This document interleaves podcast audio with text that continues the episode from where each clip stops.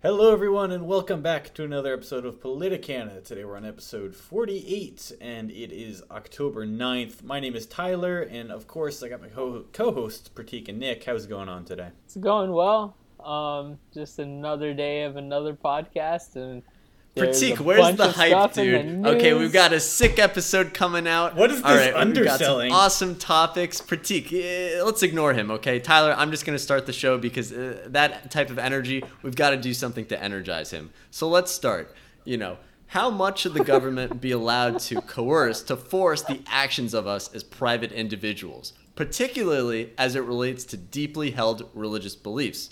Now, this was raised three weeks ago during a Senate hearing on the nomination of Vermont Supreme Court Justice Beth Robinson to join the Second Federal Court. That's a big deal, and if she was confirmed, she'd become the first openly LGBTQ woman to serve on any federal appeals court. Now, this gets to the First Amendment and the right to freely exercise one's religion.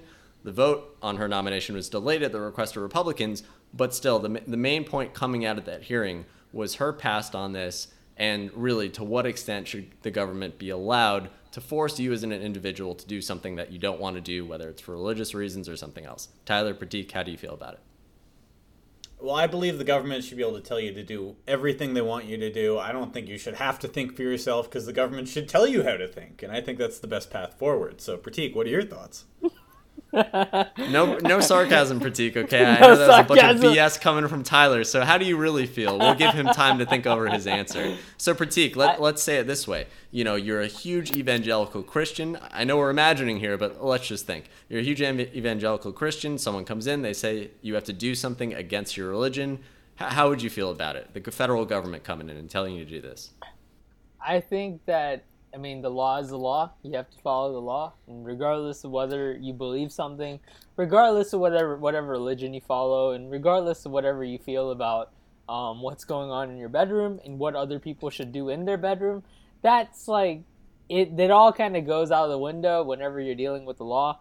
And with this particular Supreme Court justice nominee from Vermont, like I think that none of that stuff should really matter as long as they're able to no, enforce the law. Prateek, let me be clear. Sorry, I was just saying LGBTQ as background for like why her nomination would be a big deal. The issue okay. was not about her sexuality What's or sexual the preference. Issue, the issue here was that she defended a number of years ago that this private individual in Vermont who was trying to get um, two other private individuals to make her. It was a small business. Um, to make her some pro life or sorry some pro choice you know, cards for this this group that she had with a bunch of other ladies who were pro life. And the group, both of both of the groups were very deeply religious and Christian. Both the woman who was soliciting the materials and the business who would be providing them. And the business providing them, a husband and wife, said, "No, we don't feel comfortable with that. We're not pro pro choice. Uh, we're not going to do that." And then they started exploring a lawsuit. Ultimately, it was dropped but but that's the that was the issue here. It's kind of like the wedding cake thing that happened a few years ago, if you remember that. So I don't know. What's your thoughts on this, Nick? I'm still trying to determine what my own thoughts are on this. Hold, hold on, I'll go first then because Nick introduced it. So I mean, what I said before was obviously a joke, but as far as religious freedoms go, I don't think they should have to be forced to make something just because someone tells them to make it. I think the business has a right to refuse, even though it may seem discriminatory. It's I, I believe religious freedom trumps uh, the individual's right to get a service in this instance. You, how would you feel about this being applied to vaccines then? Because a lot of employers, and I guess the federal government now, I mean, it's a big question. It's a First Amendment thing not to have your religious rights and religious beliefs infringed upon. And so, how do you feel, I guess, about the thought of the federal government mandating something like a vaccine where someone for I know we've talked about it a little bit on the show, but for religious reasons to allow someone to say, "Hey, you know, fundamentally this goes against my religious beliefs. I'm going to opt out of it." Federal government well, uh, get lost. So I actually agree with that, but I also agree that businesses should be able to d- deny you for not having a vaccine. Like if you're going to a workout class and they require workout a vaccine to participate in that class, you can't participate. But the government shouldn't also force you to do something if your religious obligation tells you otherwise. So you're you're caught on both ends of that. So I, I think that's more reasonable that the government shouldn't have to tell you what to do, but there's are other ways to socially pressure people in getting them to do actions like this. And another way is if your business does not, let's say, make cards for someone based off who they are, then other people can say, "Hey, I'm not going to buy anything from this business because they had these kind of actions. They believe in these morals, and I don't. So I'm not going to uh, uh, give them any money." Totally fair. Prateek, I mean, you're a business owner. How do you feel about this sort of stuff? I don't if someone came that... in and said, "I, you need to provide hotel rooms to this big conference of, you know, uh, arsonists." Sure, they might down, burn down the building, so I guess there's a little risk there. Maybe arsonist isn't the best example, but let's just say you're like, no, I don't want to house these people. I don't want them staying in my hotel. How do you? How would you feel as a business if someone came think, to you and? I think that government shouldn't mandate people to do certain things. They don't really have the right to interfere into businesses and telling them what they need to do and what they don't need to do.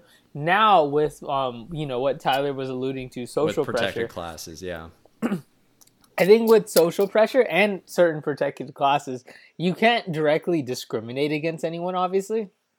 So that's out the window.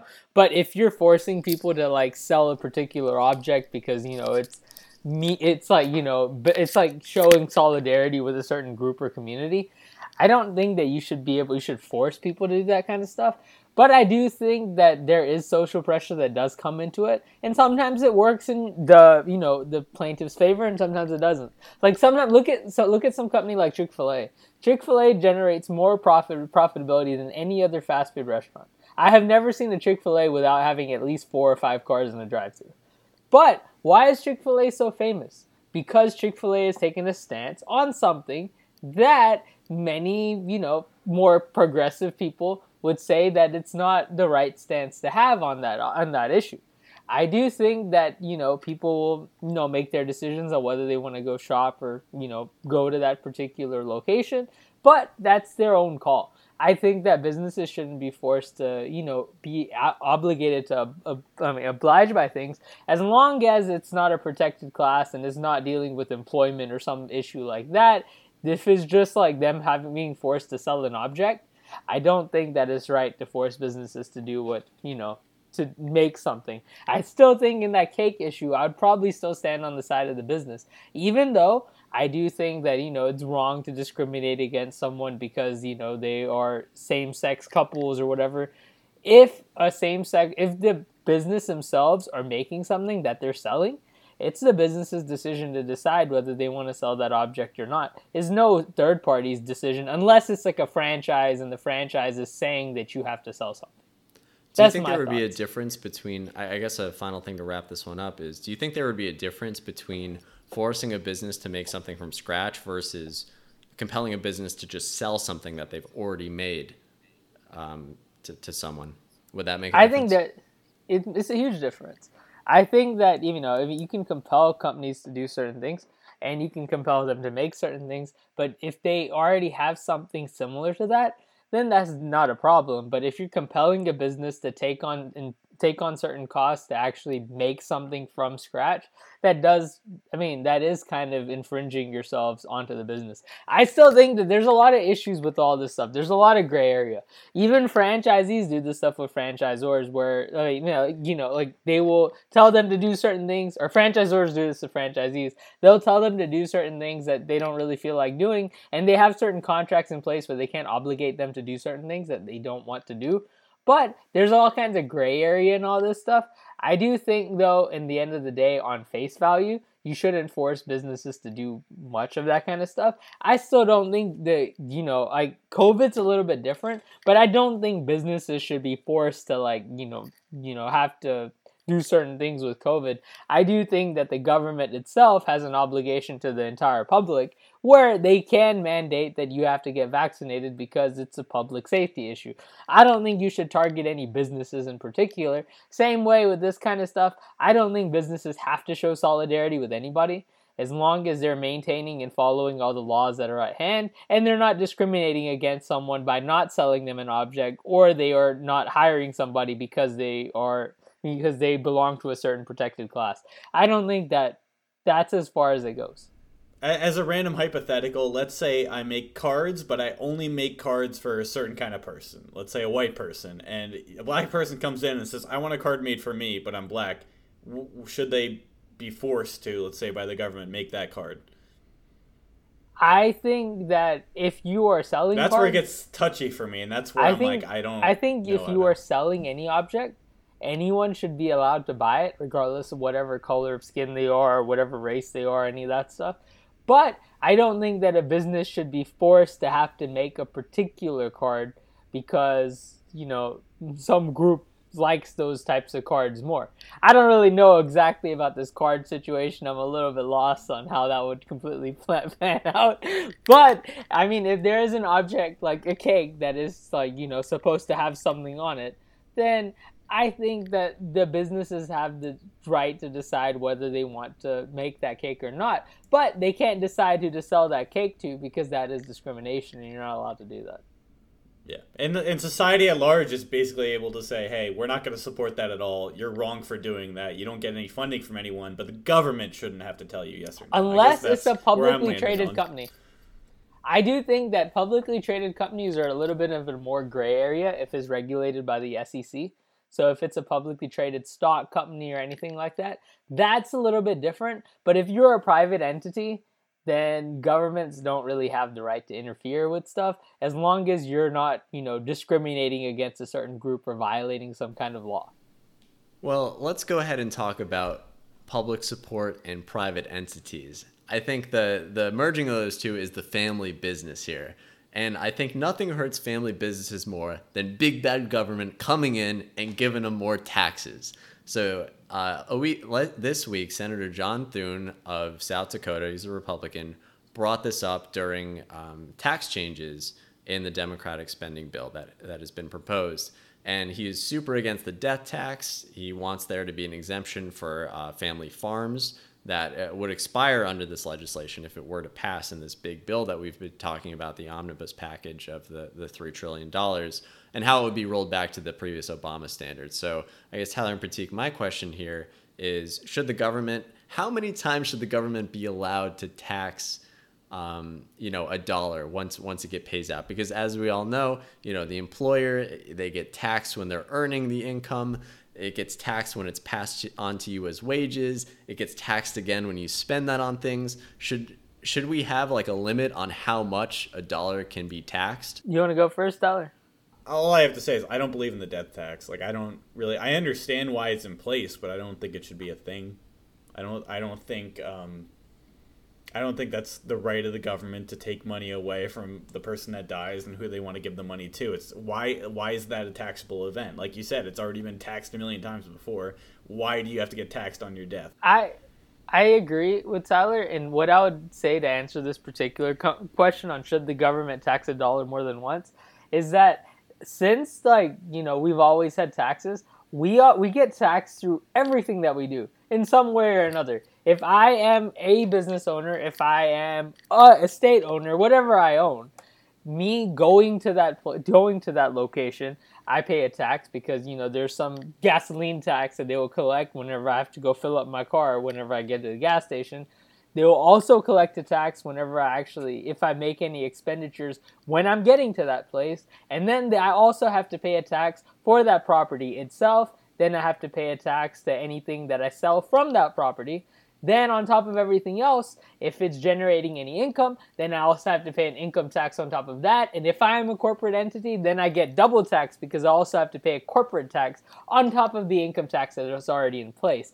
The problem with the taxes is that they all go to different places. So, the property tax goes to the city, the sales tax, it depends. Generally, it goes to the states, but some cities have certain provisions in place based on their state constitutions that they also generate some revenue from sales tax. Income tax goes to the federal government, and I think all of that stuff plays a big role on ask, answering that particular question.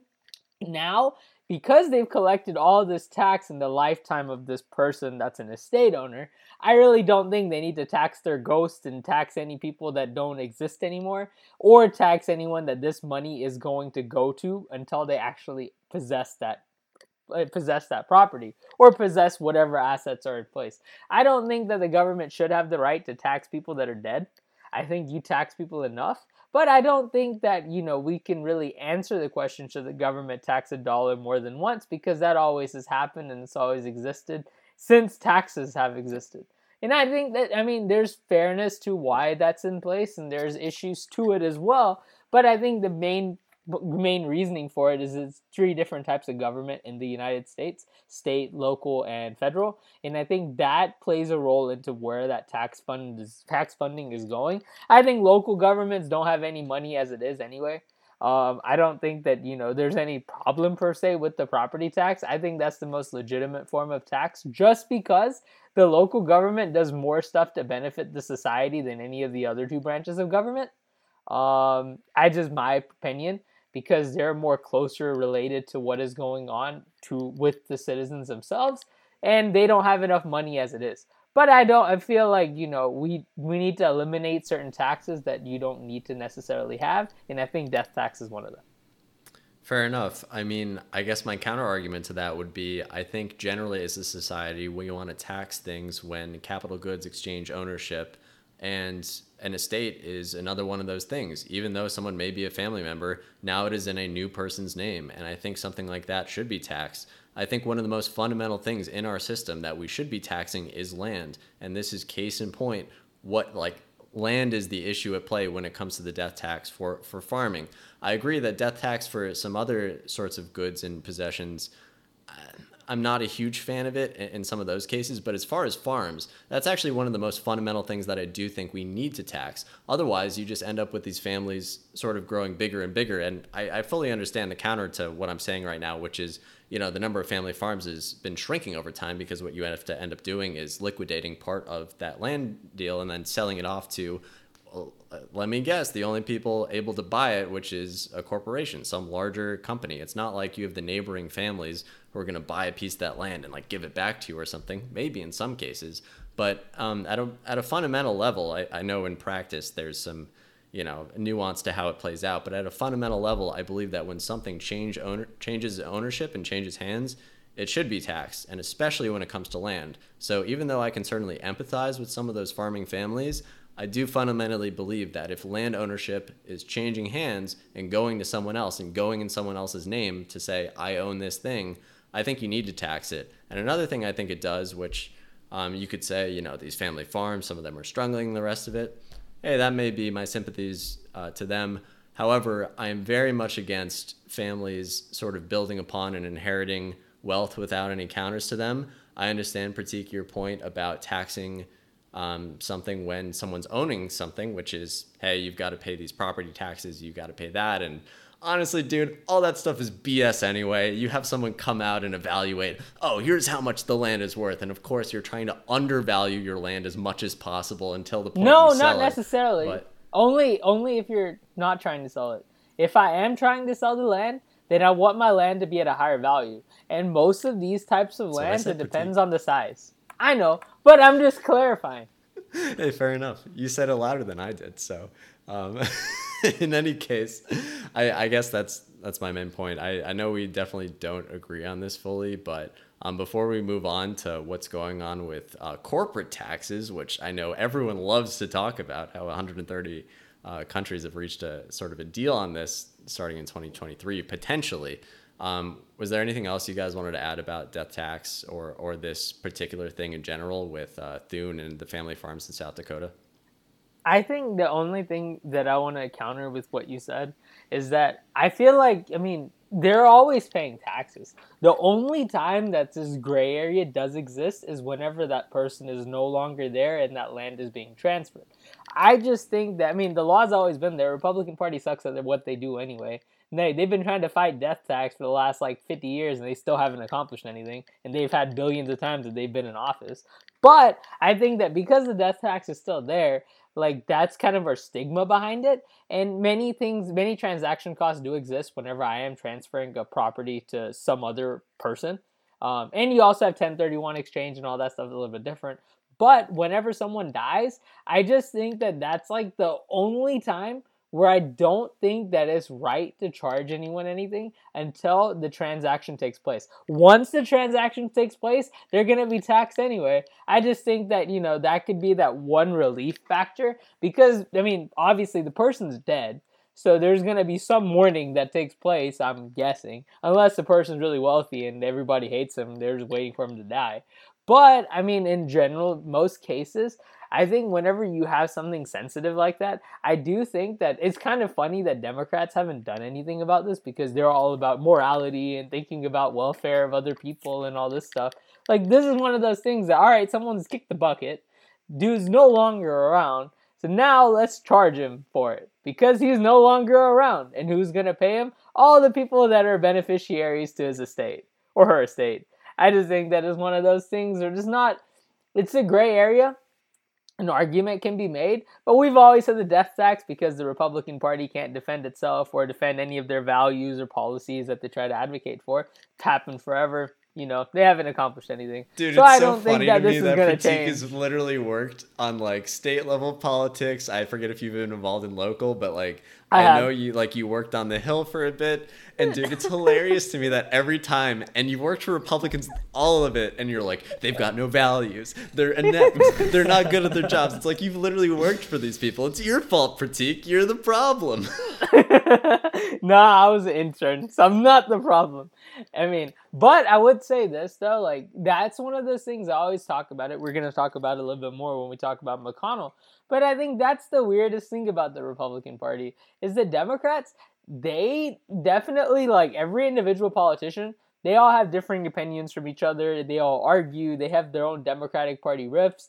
But in the end of the day, they all get together and they all figure out what they need to do because they know how to play politics. Republican Party doesn't even come up with any ideas that they can even play politics on. They're just anti whatever the other party does. The only reason why the Republican Party has any, you know, limelight at the moment is because Donald Trump gave a party that gave a, gave the party an agenda. Before that, since Bush, like, yeah, sure, Bush had his own stuff that was going on, but Bush didn't really have like, you know, any intense policy proposals during his time of day. But 9/11 happened and we went to war, so Bush became a wartime president. So that became like the hoo-ha about George W. Bush. But since Ronald Reagan, Republican Party hasn't accomplished anything. And I honestly think that, you know, Donald Trump was like that one like figure that was like, all right, now I have an agenda. People may like it, people may not like it, people may like me, people may hate me, but I am what I am and I have opinions and, you know, that's going to be the party. And the Republican Party as itself doesn't have any ideas, values, or agendas or opinions of their own anyway because they're a bunch of losers. So they're like, all right, let's get on track. Prateek, Prateek, Prateek, hold on, hold on. Okay, look, I want to turn into Tyler. Both of us have been talking a lot, but I just wanted to say if anyone anyone has started a drinking game to see how long into each episode it takes for Prateek to mention Trump, 23 minutes this time. Take your shot. Tyler, what are, what's on your mind? Yeah.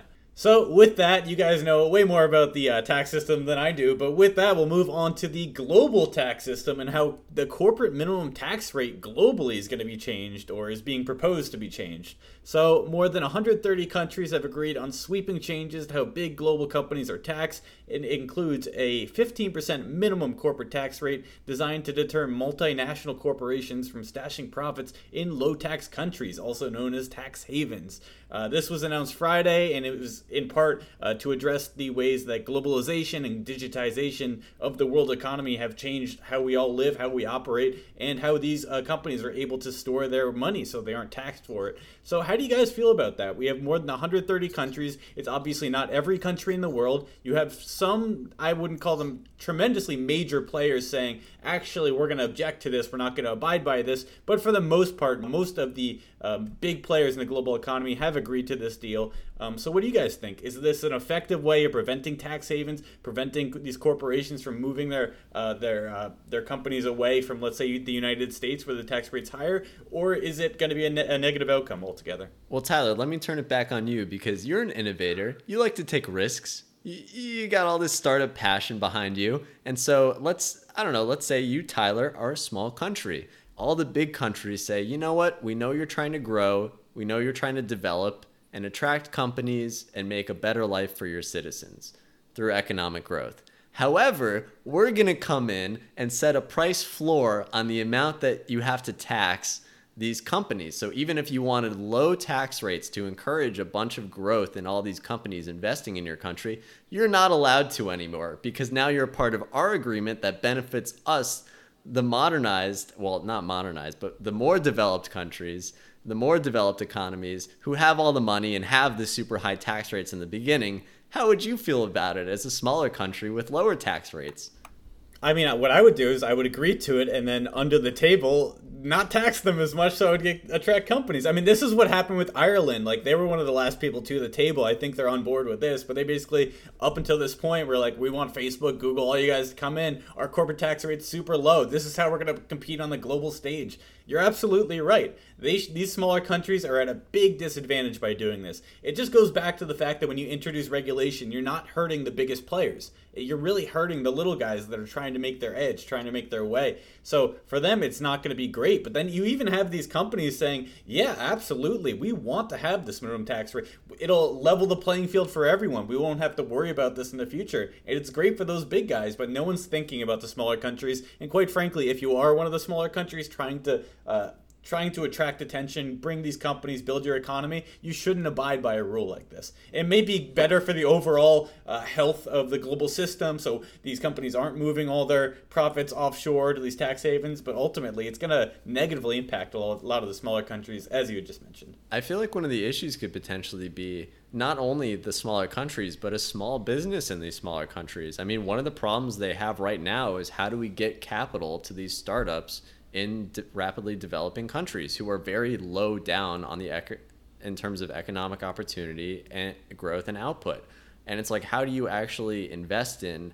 And you know, everyone loves to throw around the word empower, but how do you legitimately empower people in these developing countries, these smaller economies? to go and have you know a, a, local mom and pop thriving economy how do you do that how do you make it so that these big players can't just bulldoze and push around the smaller businesses in these small countries i don't know how you would do that with a plan like this if everyone has that set threshold if it applies to small businesses too yeah, I'm not sure I if like, it does actually. They say multinational corporations, so maybe it doesn't apply it does. to small businesses. I'm not quite sure. It see it does and it doesn't. So it depends on the size of the corporation and where it operates. So some company like Palantir is what you would call a multinational corporation. You would also call some company like Dell a multinational corporation, and then you would call some company like Amazon or Facebook a multinational corporation. I think the problem with multinational corporations is is that it depends on the size of that company, how strong they are, what are their financial status status, and how they would be able to accompany this kind of, you know, tax bracket. It's surprising that both Nick and Tyler agree on something that I would have probably said, and it was funny because I would have probably said something similar. My point is that I think that it depends on how you look at it. You it is good in some cases that they're trying to fight um, you know, tax havens. That's a good thing. I think the main issue is that you have a lot of large companies, companies like Fa- Facebook, companies like Amazon, particularly Amazon. They suck at paying corporate tax because they know how to play with the tax codes wherever they go. And companies like Apple have purposefully domiciled in Ireland because they pay less in corporate income tax.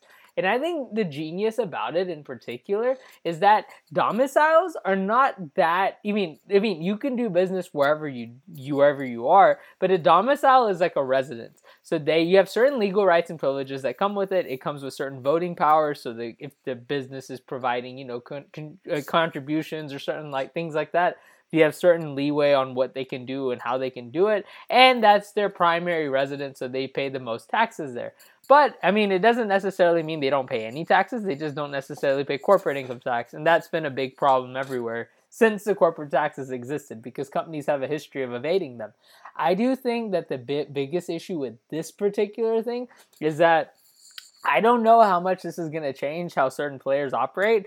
Like, I don't think that Amazon is going to be like, oh man, now I have to pay a 15% corporate minimum tax. I'm going to have to pay that corporate minimum tax because some country is going to get pissed at me if I don't there's they've been evading corporate corporate income taxes for so long, regardless of wherever they've domiciled. It's not like they're gonna like jump on board and be like, "Yay, I want to pay pay my right share of taxes now," because these countries have decided to make this agreement. And I so you don't think the countries can actually enforce it properly? I don't think that. I think that some countries can enforce it really well. The problem is that corporate income taxes have been evaded generally by larger multinational corporations, which are the main people that they're trying to target with this current agreement. Yeah. And just and, to clarify, it, it's a companies with more than 750 billion euros in revenue. It'll affect about 100 global firms. So that going back to your question about small businesses, it's really only affecting the top top businesses. I think though, but even then though, like certain companies that are in that threshold, certain companies are trillion dollar companies certain companies are 750 billion dollar companies that they just made it you there is like a loser in this game the loser are the smaller people the smaller corporations that do meet that threshold that tyler just stated it's like the, the smaller eight hundred billion dollar a year revenue companies. yeah, the the companies that are at the smaller end of that seven hundred and fifty billion. No, I, I, get what you mean. So so I don't think that I mean you can make an argument that it's like it's gonna generate some positives. Like yeah, sure, you're gonna probably evade, you're gonna probably eliminate some of the tax haven stuff that is going on, but I think that if companies can play around tax codes and they've always played around tax codes, I don't think that large companies that are that big that have, have a history of doing this stuff are going to change their mind with this with this particular setting in place. Now, the main thing that you guys discussed in the beginning, which is very important, is the actual countries and how they behave. So certain countries like China, they have a history of breaking down agreements that they've, you know, followed in and signed on with. And China is the largest, if not the second largest economy in the entire world. So certain countries have a benefit, or certain companies, not countries, have a benefit to domiciling in some country country like China because that means that they have more access to the actual consumers and customers that are in that area just because there's more name recognition. So if I am a smaller company that makes that $750 billion threshold, again, I'm saying small, that's a big company, but I mean, it's not like an Amazon or Apple or something. They're companies that are just making it those companies are going to move to some of those other countries like China, and China wants to get as many companies on board as they can. So even if there is an agreement in place, what are they going to do to enforce it? This is an OECD organization, uh, organizational agreement. So that's the um, economic group that is, you know, is multinational. So I don't think that it's you can necessarily force any country to do anything outside their sovereignty because you know that is part of their sovereignty laws. Even if they sign on to something, this is why many trade deals break up. Um, and I think this is one of those cases where it's hurting a lot of the little guys, but it also, um, you know, is going to hurt countries that decide to follow the law correctly. And I don't necessarily know if you can trust all the players that have signed on to the agreement, such as China, Russia, etc., etc. But I definitely think we're moving in towards like a, a globalized finance system where everything is becoming uniform slowly. It's very interesting to see because something like this 50 years ago would have been unthinkable. And today we're like, oh, let's all basically do the exact same thing. Let's have the, almost the exact same tax code for these giant companies. Hey, on that topic, why don't we talk about uh, the uh, Tyler? So Tyler sent us um, an, a link to an op-ed that Bloomberg had published where there was this guy saying, "Hey, let's have Amazon and Microsoft. Let's have these big companies just have a have a seat at the table. Let's just make them a UN member state. Essentially, they're big enough anyway. They've got all this influence. Why don't we just go ahead and do this?" Um, and of course, he's playing devil's advocate in, in the whole thing, saying why we shouldn't throughout the piece. But I mean, guys, it seems like they're kind of functioning that way. Like they have so much power throughout the world you know, instead of making South Sudan the next member of the United Nations, 194 or whatever they're going to be, why don't we just let Amazon and some of these big multinationals have a seat at the table because they're kind of on board, on par with with these other uh, nation states? Do they have all the power today, or are the countries fighting back with this uh, minimum minimum 15 globally? Again, I would say one thing politically before we talk about this. I do find it hilarious that Mark Zuckerberg and um, Jeff Bezos are like career long Democrats. They support the party that is going to make them pay more in taxes. I think that's the dumbest thing of all time. But that's politics. And the thing is that no one gets in their mind, man, why does Jeff Bezos vote Democrat? Because he cares about the well being of the people. No, because they come up with certain things where they also find ways to not make them pay as much in taxes. It's not like the Republican Party is going to get votes anyway because they're a bunch of losers as it is. Well, they but, hold on, they do pay both sides. They publicly support yeah. the Democrats, but I think a good point to make is the guy Bezos that made a company that was only going to be profitable 20 years in the future is the same guy that's making the calculation to say I'm going to support this party knowing in the long run I'm going to benefit from it. That's what you have to understand. I guess. But I mean, I mean, Democrats right now are pushing the agenda. They want to break up all these big companies because they're too big for themselves. If I was Amazon, what benefit do I get is of being de- broken up? Prateek, is it the Democrats or is it Warren, AOC, and maybe Bernie?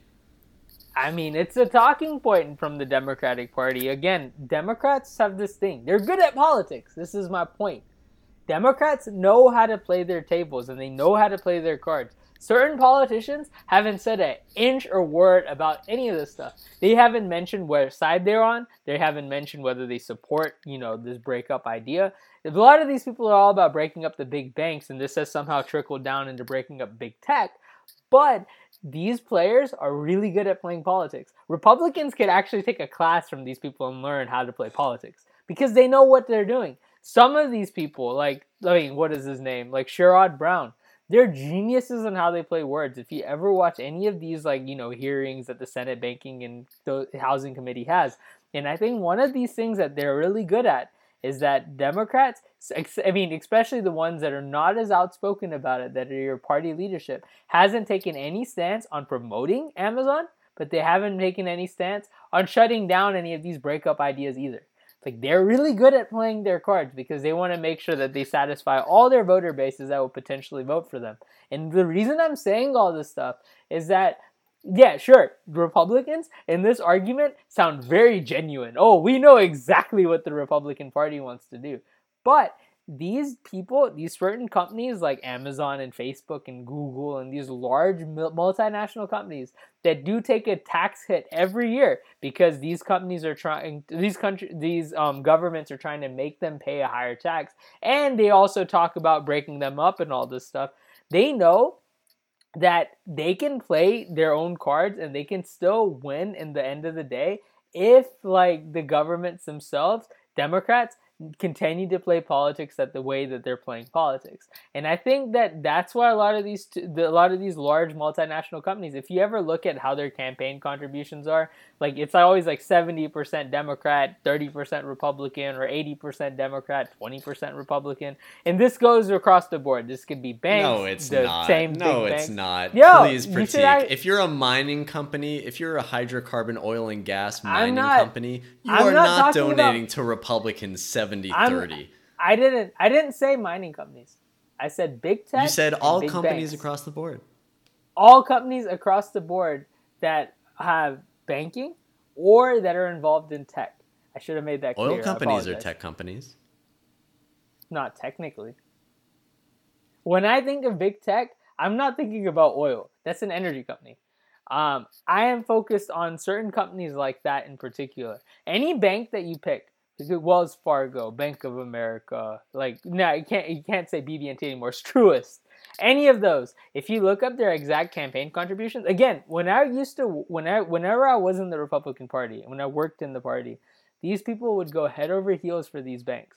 They would literally bow down to whatever the banks wanted to do. And a lot of their policies that they would enforce or want to endorse would be policies that would benefit these big banks so that you know there's more conservatism towards banking and that there's less you know potential problems that can be caused and again democrats carried the most conservative legislation of all time in dodd-frank which if a republican would have proposed that it would have made absolutely 100% um, sense but Democrats proposed it. So now, either way you go, the banking system is very conservative.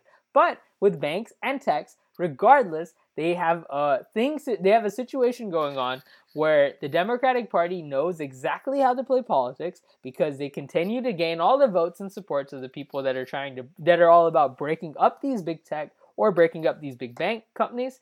But they also want to keep those big banks and those big tech people happy the same way they get all this funding from all these private healthcare companies that are endorsing the Democratic Party even if like Pfizer, Moderna, etc. even if those same, you know, Democrats that are part of the party are the ones talking about breaking up the private healthcare system and creating a whole public healthcare system situation.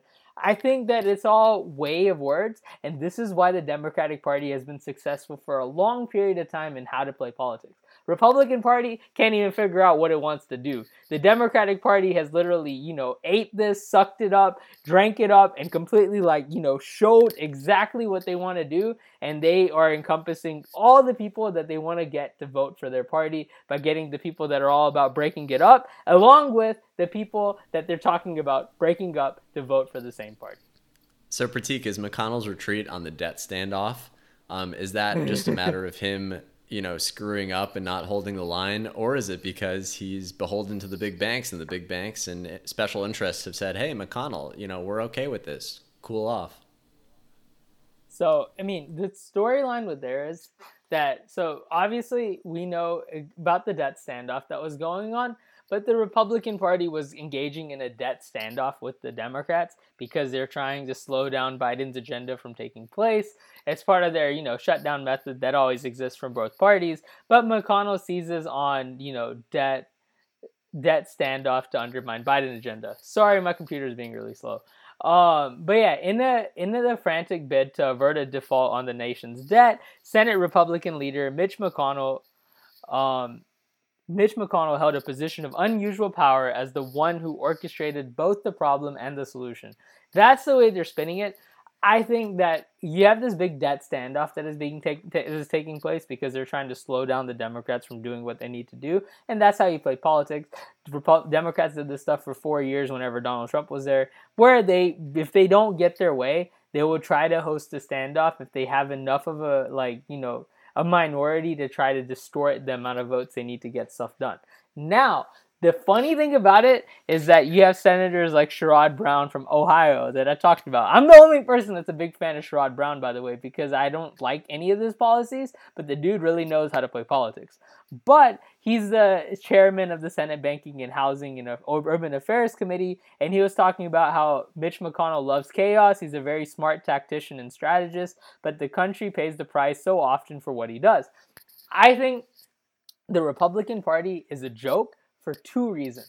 One reason is is that these playing cards that this stuff gets pulled in, Democrats do this stuff all the time, and the Republicans don't know how to do that same game plan. The second reason is is that you have like you we're talking about how like oh wow you know the republicans had this amount of power to try to shut down this stuff no republicans had the power to like fall apart whenever they started to try to do something to shut down this stuff.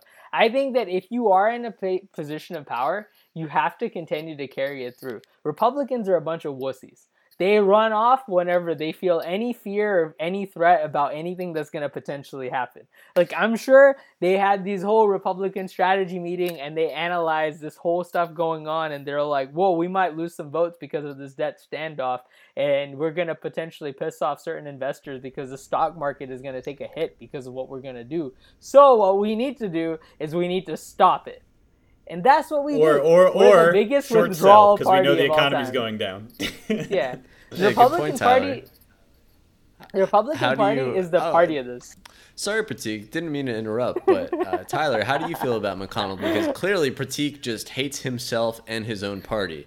Well, what are you I thinking know. about, Mitch? I mean, every t- this dude's a Republican. He's like, I'm a Republican. I'm a Republican voter. And every time he talks to Republicans, all he does is call them stupid idiots. Uh, they play politics wrong. It's pretty hilarious. But as far as the debt thing goes, like this happens. It's it seems like with every under like under Obama it happened. Under Trump it happens. It's happening now. It's just whatever side is in the majority is like, oh, we got to fund it, and the other side's like, I don't know about that. Maybe we shouldn't fund it this time. It just seems like a silly a political game that happens every few years. So, I, I guess Mitch McConnell, he might be a dick, but like this, eh, the Democrat hmm. equivalent would do the exact same thing. Yeah, so I just do you think he should be the leader of the Republican Party, the face of it?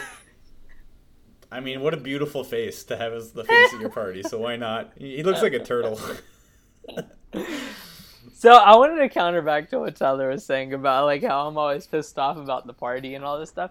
I am, but the reason I'm pissed off is not because of like what because you care about the party. I, I understand. Yeah, and it's not just that I care about the party; it's the fact that I care about the voters in that party. I feel like the Republican Party does a lot of injustice to their voters because they don't follow through on any of their promises or anything that they want to pursue. The only reason why Donald Trump was so popular in the Republican Party is because, regardless of whether we liked him or not, he made up his agenda and he stuck to it. These people, like, all right, they see some, you know, whoosh of air and they're like, oh, this stuff is going to be chaotic. Let's retreat now because it can become worse. They're just like a bunch of cowards. I think that benefit of the Democratic Party is that they have they have their cowards in their group too. Their main people, they're all a bunch of cowards. But then you also have the progressive people. Your AOCs, your Elizabeth Warrens. They're not cowards. They say whatever they want to say and they believe whatever they want to believe and they will stick to it till the end of di- uh, end of time. Now, whenever they have to vote, then they kind of vote whatever their party line is, and all that stuff kind of goes out the window because they want to make sure that they get reelected. But I think as a whole, that's the benefit of that party. Like it's I mean, if you are a democratic progressive voter, you're happy about your party. Not because you love all the agenda values that the Democratic Party has. They have as much corruption as the Republican Party does. But you love the fact that you have people that stand up for what they believe. Republican Party doesn't have that. And I think that's part of the whole like, you know, Tea Party movement. That was the whole movement toward towards while these people are all America first now. That's the whole movement toward why Donald Trump became this big party leader. And I think that that's the movement that the Republican Party has to continue to go on. Otherwise, the Republican Party is going to be like the Bidens of the future. Like, yeah, Biden's president, he's not accomplishing much that's the Republican Party right now. And that's been the Republican Party for a long time. And I don't think that is going to change until things change in that party. And hopefully, four years later, we figure out that our plans are not working because pe- we have people like McConnell that, you know, jump ship whenever things get scary. And those people have also been in office longer than any of us can even remember. So that's the problem with the party. Just yeah, wanted to clarify. Well, having concluded all the domestic topics, why don't we move abroad to some of our uh, not so friendly uh, uh, competitors, even though they're one of our biggest uh, trading partners, China. And China's Xi calling for the peaceful reunification with Taiwan. So, the Chinese leader Xi Jinping said on Saturday that a peaceful reunification of Taiwan with China's mainland was in Beijing's best interest. Of course, he would say that. Uh, they said that reunification of the nation must be realized and will definitely be realized for sure. So, for those of you that don't know, China since 1949, uh, there was, I believe, what happened in 1949? There was some kind of like conflict between the two nations. There was oh my god, Tyler. Oh wait, the nationalists. I'll, I'll, no critique. No, no, you're not allowed to. Okay. You talked enough this episode. Tyler, I'm going to give you a little info and then you're going to run with it, okay? It's going to be oh, beautiful. Oh, so, you had the nationalists, okay? And they were fighting the communists, and it turns out the communists win, the nationalists run across the uh, run across the water, they go to Taiwan. The native Taiwanese are like, "Why the hell are you guys here? Leave us alone. We want to self-govern." And the nationalists are like, "No, you're not allowed to. We're taking over. This is our island now. And they kind of integrated over time. But that's where we hmm. kind of stand, where the whole idea is the nationalists retreated to that island. And now, you know, we used to call it Formosa. If you go back and listen to presidential debates back in like the 50s and 60s, they're like, oh, the island of Formosa. No one says that anymore. Now it's Taiwan. That's what we talk about. Tyler, over to you.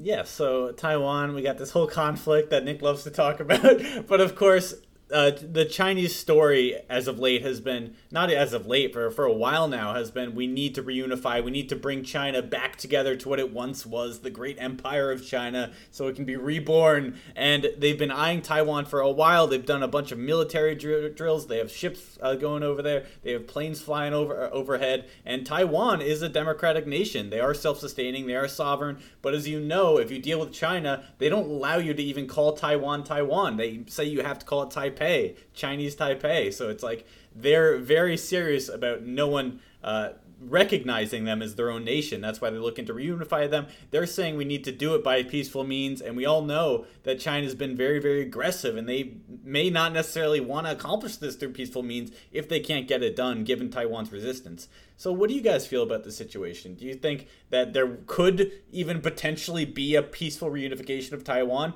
or is it just lip service because they know they have to say something like this in order to like ease the transition if it were to ever happen? I'm gonna take a dark horse um, argument on this. I think that that in the end of the day, if China really wanted to take over Taiwan, it could take over it right now. I really don't think that anything is stopping them apart from international pressure what would all the other countries say if China well, hold was on. to go take over we've, Taiwan? We've given a lot of defense systems to Taiwan, and apparently for the past year or so, we've been training a lot of their troops as well. Yeah, yeah, and exactly. we do. Our military generals have plans to deal with Taiwan because that could be what causes the next world war. So it's not something that's just out of the box. We're just gonna let them take it like Russia with part of Ukraine. Like I don't think that's exactly what could happen. I I think that I mean, again, the only reason why China isn't doing all this stuff is because China is the largest second largest, most powerful economy in the world. They don't want to compromise that in any way. They think that it's probably against their interest to go to actual full out war with Taiwan because that's going to hurt them economically and they don't want to worry about that stuff. And I think that if China China does have a large military might, if China really wanted to go take over a small island with small with the with a small population, they can do it any time of the day. Um, only thing that's stopping them is that they know that it's not about taking over a little bit of land. The main issue is making sure that they're the strongest economic powerhouse that they can be. And I think China's on their way to being there. Like the more and more stuff that like our countries do to try to promote, you know, certain things and certain laws that China has to abide by, China doesn't follow anything. They don't even follow Geneva Code. They have they're committing genocide on a group of people that they don't even care about in their own country. So I think that that's China. I think that if China wants to go ahead and do something, they can. Nothing's really stopping them. They just don't want to face economic repercussions. It's almost like Putin. Putin can go bomb a bunch of countries. No one's gonna do anything. American American government, they can't accomplish anything. All they can do is yell about stuff, but then it all falls apart on the UN because they're a Q5 member, and so is China. So I think that's the way China is this is a case where you've talked about like state building before and how putting yeah. democracies in places where atrocities are happening is necessary. But we have a fully operating, functioning, flourishing government in Taiwan that could potentially be overtaken by the communist uh, regime in China and completely overthrow that. Overthrow any sense of democracy or human rights. Basically, what happened with Hong Kong. So, shouldn't that be like a serious issue that we're looking to defend? Uh, even think, possibly with troops on the ground. I think it is, um, but I'm a neocon. I do think that in many cases, you do need to build a military. These countries need to be autonomous for themselves. You couldn't rely on a third party power coming in and taking over to help them out. I think some countries like Afghanistan and certain countries like that, it's a gray area because it's not like there's any economic ties that other countries have with them those countries have always been kind of isolated. Same with North Korea. Like we can take action against North Korea all day if we want. Only reason we're not doing that is we don't want to, you know, destroy our relationships with China. But I think when it comes to certain countries like Taiwan, if America goes out bombastically to try to do something to stop Taiwan, that will hurt us economically. If we don't do anything, that will hurt us, you know, in terms of uh, our argument about democracy building. And I think that is good that countries have democracies, but you have to, these countries also have to learn to stand up for themselves sometimes.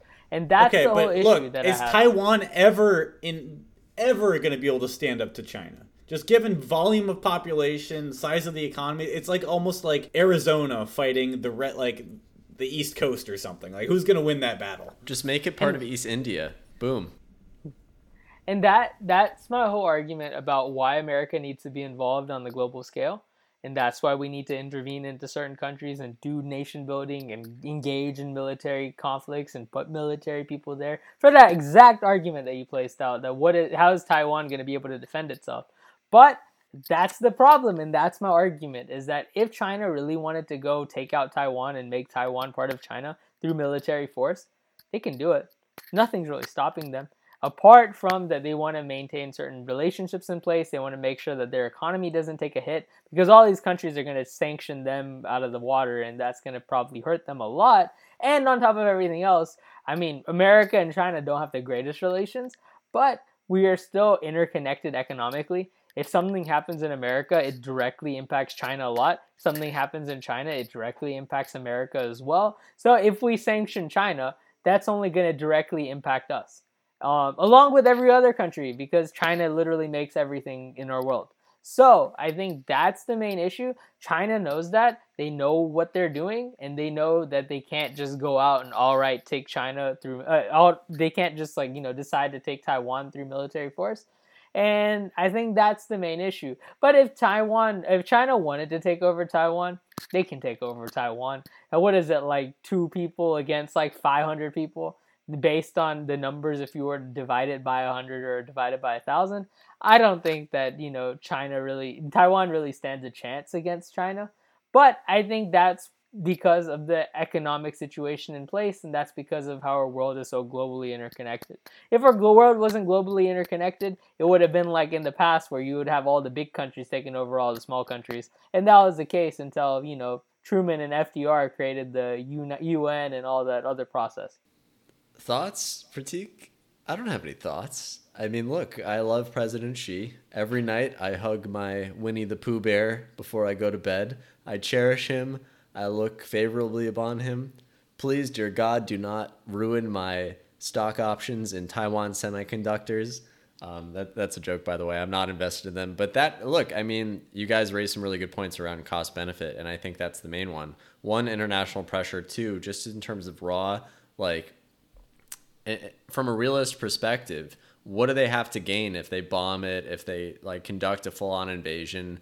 Like what what is it really going to be? Is it worth it to 1.2 or 3 or how, however many Chinese people you have, mainland Chinese people you have to take control of Taiwan? I don't think it's going to be worth it to that many people um, for you to kind of ruin some of the infrastructure of this country that if, if you can achieve through peaceful means, just, you know, sub- subsume it, you know, added on to the great Chinese empire, which, dude, I have to say is so ironic because the entire idea behind the Communist Party in China was that it was going to be a new way forward. You were going to reject sort of the past, n- not completely, but you were going to reject the Chinese empires, the Qing, the Ming, the, the rest of it.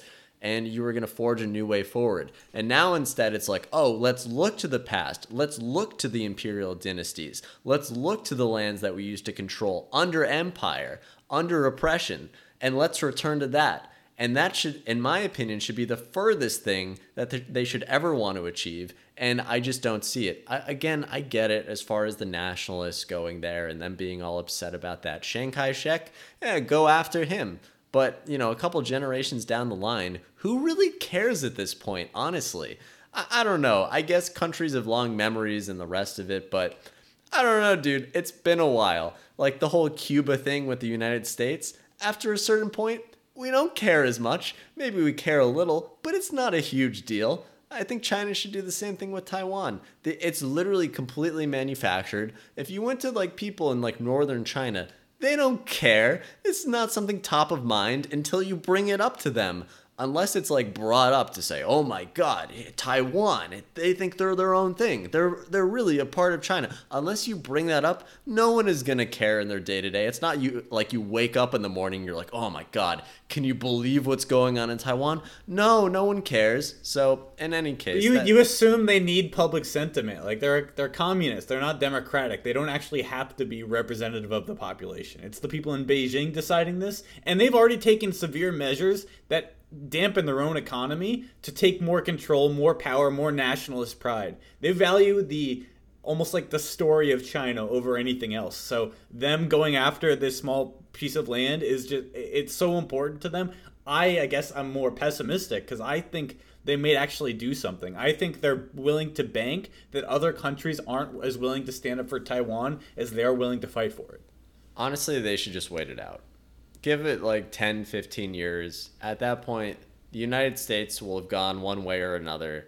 Europe will be whatever. You'll have the developing world, you know, sort of in Africa, Latin America to some extent. Good luck over there. But you'll really have Southeast Asia parts of Africa, and of course India really developing a ton in the next you know decade. And I think if you just bide your time and wait for the US to decline a little bit further as far as our global standing and global power, I think that would be the time to do it. I don't think now is the time, especially when, and I get you could like point to the um, internal turmoil going on within the country, but dude, if if China did something with Taiwan, that is like the one thing that would bring Americans together right now. All of us would be like, "F that." We are going to war. We are getting involved. Let's do it again, baby. I know people say Afghanistan, Iraq, true tragedy, but our country has been at war pretty much every year of our existence. Since the beginning of time, we have been an international power at international war. And to think that that's suddenly going to magically go away in this, you know, time of peace and prosperity, which is unprecedented in human history, eh, maybe it does, but I think inertia is just too strong there. And if China were to do something, I could easily see us going to war with them. Easily. It would. It, it would actually probably like it's sad to say, but it would probably be good for us. Something to unify us. This has always been true. Oh, I hope it never nation, happens. Civilization. For, through all history, if you don't have an enemy on the outside, you have enemies on the inside, and you rip yourselves apart. All right, so Sun Tzu. It, you sure you want to no, go to war with China? no, I, am not. Again, I'm not saying I'm. I'm hopeful for it. It's just it, this is just a trend throughout all of human history. It's if we have an enemy on the outside, if 9/11 happens, for instance, it brings us all together, gives us a con- common enemy. Uh, that's valuable given the state of our country at this point. You're right. We're going to keep deteriorating. If we give it 15 years, you're right. They probably could just take Taiwan. So it's sad to say, but I that might be the best case scenario and for let, us. Let me, no matter how tragic it may be, as well. Let me clarify to anyone listening. I don't think any of us on the show legitimately want war with China. None of us want that. None of us want countless numbers of people, both people in combat and civilians, to die. Want that to be avoided at all costs. Personally, I'm more than happy for the current regime to keep going, which is you have these this economic race, this economic conflict. I'm actually fine with that. I'm happy with that. I think at the end of the day, it'll make all of us better as a result. But the second a war, the second a conflict turns into a hot war, I do not want that in any way. I don't think that's good for anyone. I think we're already at war with China. It is a cold war at this point, but I think we've been at war with them. And I think everyone's underestimating the fact that we keep getting new revelations about how the COVID actually started and its origins, and the fact that China basically killed millions of people around the world, including a lot of American citizens. And look, you, you could say it was an accident, all this, all that. They basically caused a plague, and like those are things people go to war for. So I, you know, I, it it may happen, and I'm not saying I want war to happen, but like I wouldn't be surprised. And that's how you know how much ties we are tied we are economically to that country along with the entire world. No one has taken a stance on doing anything or saying anything against china regardless of them doing this entire covid mess. Like apart from trump maybe but i mean trump's one person. Like what is it latvia whole, maybe latvia lithuania yeah some, one of those countries they've said something like but all these other countries including the world health organization and stuff like i've been critical about all this stuff a lot but I think, I mean, that's part of that. That's the economic ties we have. Everyone is so interconnected that it costs more in terms of an economic skirmish than you know going into an all right, uh, you know, complete all out war because that's gonna hurt everybody economically. It's no one's gonna benefit from any of that stuff. Yep. I mean, like along with all the countless lives and everything that would be lost, like what are you gonna do you're literally going to war to prove a point and like you're gonna forget about whatever that point is by the time it war ends look at the taliban we talked about the taliban war i mean it fell i mean like we had all this stuff and we had all these opinions on why we went there but then people forget about what was the main cause by the time it ends you learn afterwards what was the main cause but you know it's not a main yeah. issue. Well, a lot of it's uh, warfare has changed. A lot of it's info wars. It's a lot of propaganda. That's that's mostly where these war supposed wars are playing out more and more and more. It's not as much like we're going to shoot you, shoot you, shoot me. It's I'm going to tear your society apart from the inside by doing these covert covert campaigns, propagandizing, going through digital means, hacking even. So I don't know. I think scary world. I think speaking of wars, Uh, let's talk about Biden administration's war on trying to eliminate tax evasion. Ooh, so like the the Biden administration propose, proposes to widen IRS authority to help root out tax evasion by allowing them to receive annual aggregated reports of flows from bank accounts with a minimum of $600. So basically, the Biden administration wants the IRS to spy on all bank accounts that have at least $600 in them. Which so, is basically every thoughts? bank account of any working person in the country. Genius. So, what are y'all's thoughts? I mean, I, I don't know how much it needs to be said, but do you want the tax agent, do you want the government to be able to see every transaction you do? Do you think that's beneficial for our democracy to have politicians essentially in control of what we're doing with our bank accounts, what we can and can't do, or what they do or don't see? I understand you want to maximize your tax revenue. I understand want to tax tax the wealthy for loopholes, but who created the tax code? Like maybe we should look to the tax code and fixing that instead of saying, "Hey, we need to spy on everyone to make sure everyone pays." And if you really wanted to target the wealthy, why are you having access to almost every single person's bank account if it isn't just a major power grab? This seems like a severe overreach, a breach of privacy. I mean, this is the kind of fear like that you get with the dystopian society of them constantly having access to everything you do, everything you have access to, your monetary resource. Money is an incredibly power. It's the most powerful tool in existence. And they're saying, "No, you can't control it on your own. We need to be able to make sure you're spending your money properly. Make sure that we're able to take enough of your money." So, that's that's what I have to say. You know, I think whole... it could be as bad as you're saying, Tyler. But look on the bright side. TurboTax They'd go away. They get blown out of the water. Why do I need them if the IRS is looking at every transaction I do now? I don't need those special services. The government, tell me how much I owe in taxes. I'm sick of it. IRS, please. Sack up. Don't get bullied around by the special interests. McConnell, stand aside. Let the IRS just do its job and be like, all right, here's how much you owe in taxes. Great, thanks, IRS. Cool thing. I, I don't need any of these third party vendors. I think that would be the biggest benefit. But to your point of this trying to um, root out yeah, tax comfort evasion, over privacy, uh, dude, rooting out tax evasion. What a joke, man! Like this isn't going to do anything to solve for that. I can understand if they're like, "Oh, we're going to look at really big accounts, see how that goes." Like if you've ever talked to someone high up in a bank, you know for a fact that there are not blacklisted, but there are these accounts that they pay special attention to, and sure, they've got all these divisions to make sure, you know, they're they're compliant with federal regulations, that there's no crime and laundering and money fraud. But they these banks know it's like don't ask, don't tell. They know they've got all these rich foreign people who have criminal ties who are stashing all these money in west all this money in western banks and they just turn a blind eye because it's bad for business everyone knows it's happening no one wants to acknowledge it or do anything about it because it's a total cash cow but in any case that's my little rant is if $600 is the minimum what a joke dude this does nothing for that I'm gonna have like a hundred different accounts, just five hundred dollars each. This is, this have, you why... guys heard about the? Uh, have you guys heard about the Pandora paper thing that just leaked recently? Yeah, but really, Panama what did that reveal? Vladimir ago. Putin is super rich. Everyone already knew that. I think it's just emphasizing the point you're making. It's like we ha- look at these look look what these people are doing with their money. All the rich, wealthy people are manipulating their money so they don't have to pay tax. But Prateek, go ahead if you were to make a if they were to make this argument that they would only look at bank accounts that were over a million dollars that would make a lot more sense and they would probably be able to actually root out some level of tax evasion i don't think that is going to actually accomplish much but they'll do something this is just like overboard like authoritarian and i think this is why the libertarian party is 693000 and strong people they get 1% of the vote, and these are their voters. They're all pissed off that government is spying on them. And now they're giving them another reason to vote for the Libertarian Party that has even less little less agendas than both the Republicans and the Democratic parties on their bad days. So yeah.